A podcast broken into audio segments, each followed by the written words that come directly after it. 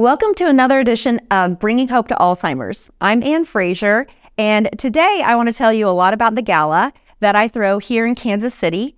And I think there's other galas that are all around um, that are thrown in different cities or across the United States, but I'm going to tell you why I started mine here in Kansas City and what my goal is.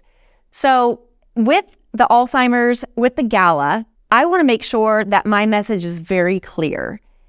When people have Alzheimer's, there is a time long ago that you would go to the d- doctor and you would be diagnosed, and it was basically putting people on... This happened to my parents. I'll just speak from my own experience. Aricept and Amenda, and told to get their house in order, their financial house in order, and it was just basically going to be downhill from there. And it was very hopeless. I, as, as far as when I found out that I had M C I, mild cognitive impairment, I wanted to make sure once we were able to reverse back all of my issues that I was having back to one hundred percent cognition, I wanted to get the word out that, for me, early detection was key. Now, remember, Alzheimer's and dementia typically is going to take fifteen to twenty-five years to develop into full Alzheimer's. And, and other dementias are different rates, different years, how many years it takes. But there's a really, really long period of time that your, your brain is changing slowly over time, so slowly that it's hard to detect. And when I started noticing little things, and a lot of people ask me, what did you notice? Like, what were the things? So when I started having cognitive issues, I noticed that I was having trouble finding words. So it's not just like where you're trying to think of a word and then it comes right back to you. It was, it was, I couldn't find the word. And then my brain would start kind of racing, and I would start thinking about how to rephrase what I was saying without, because I couldn't find the right word. So for instance, if I was trying to say uh, we were going to travel, go on a trip, then I would say, well, we're, we're going to pack up and we're going to get everything in luggage and we're going to go somewhere to the beach or whatever. And I couldn't think of travel. So I was kind of working my way around. And I started noticing that I was doing that more and more and more.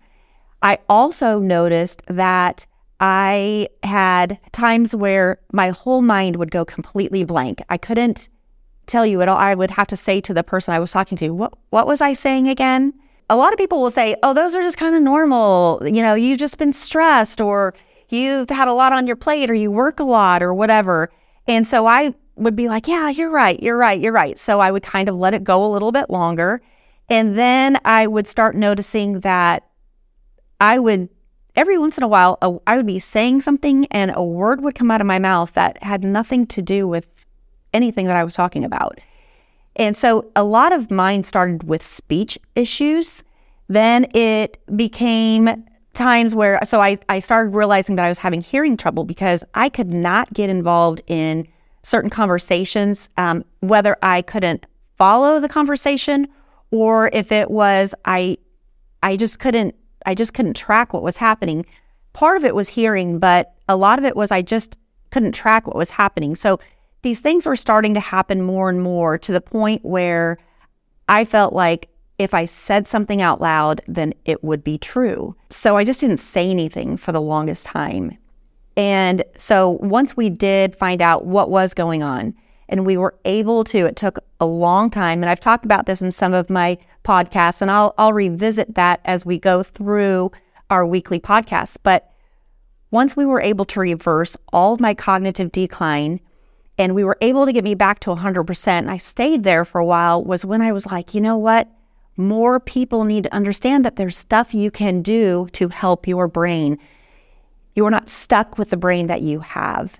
And it was a journey for me, and it still is. So a lot of the things when I when I throw the gala that I put in my speech, I talk about early detection. If you start noticing that you're having some trouble and you feel like you could justify away, I'm super stressed, so I've got so much work to do. Oh, life is, things in our world are stressful. Finances are, everything's so high and expensive right now. Whatever it is, and you start using those as excuses, that may not necessarily be um, just because you're stressed. So take those things seriously and really think about getting your brain evaluated.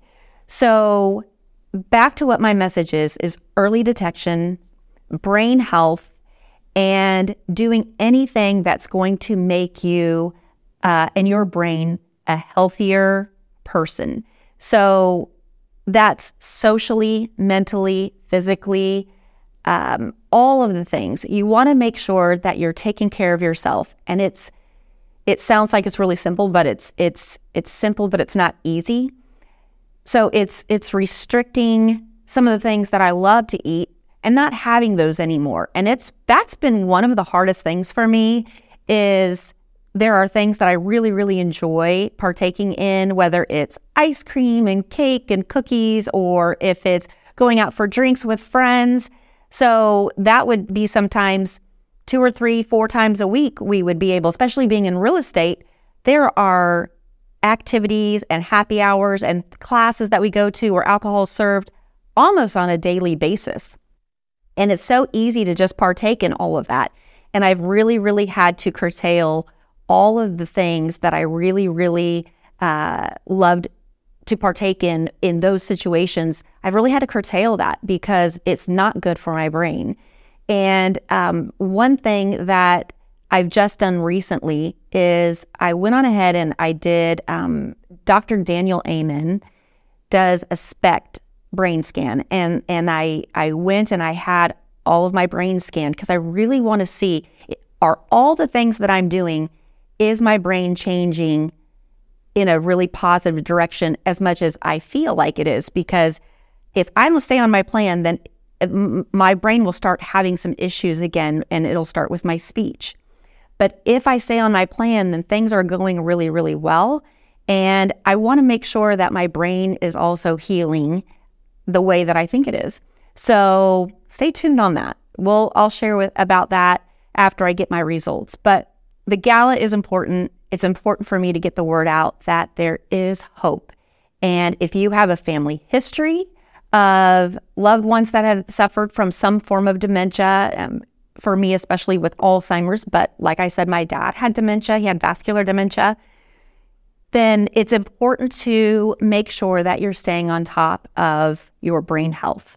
And it doesn't mean that you have to eat twigs and gravel um, and dirt. You actually eat real food, and I find uh, all the food that I eat now so enjoyable, and I don't miss all the things as much as I used to. And it just takes, it's for me, it's taken some time, but you can change your brain. You can make your brain healthier. Even if you don't have dementia in your family, you can make your brain healthier.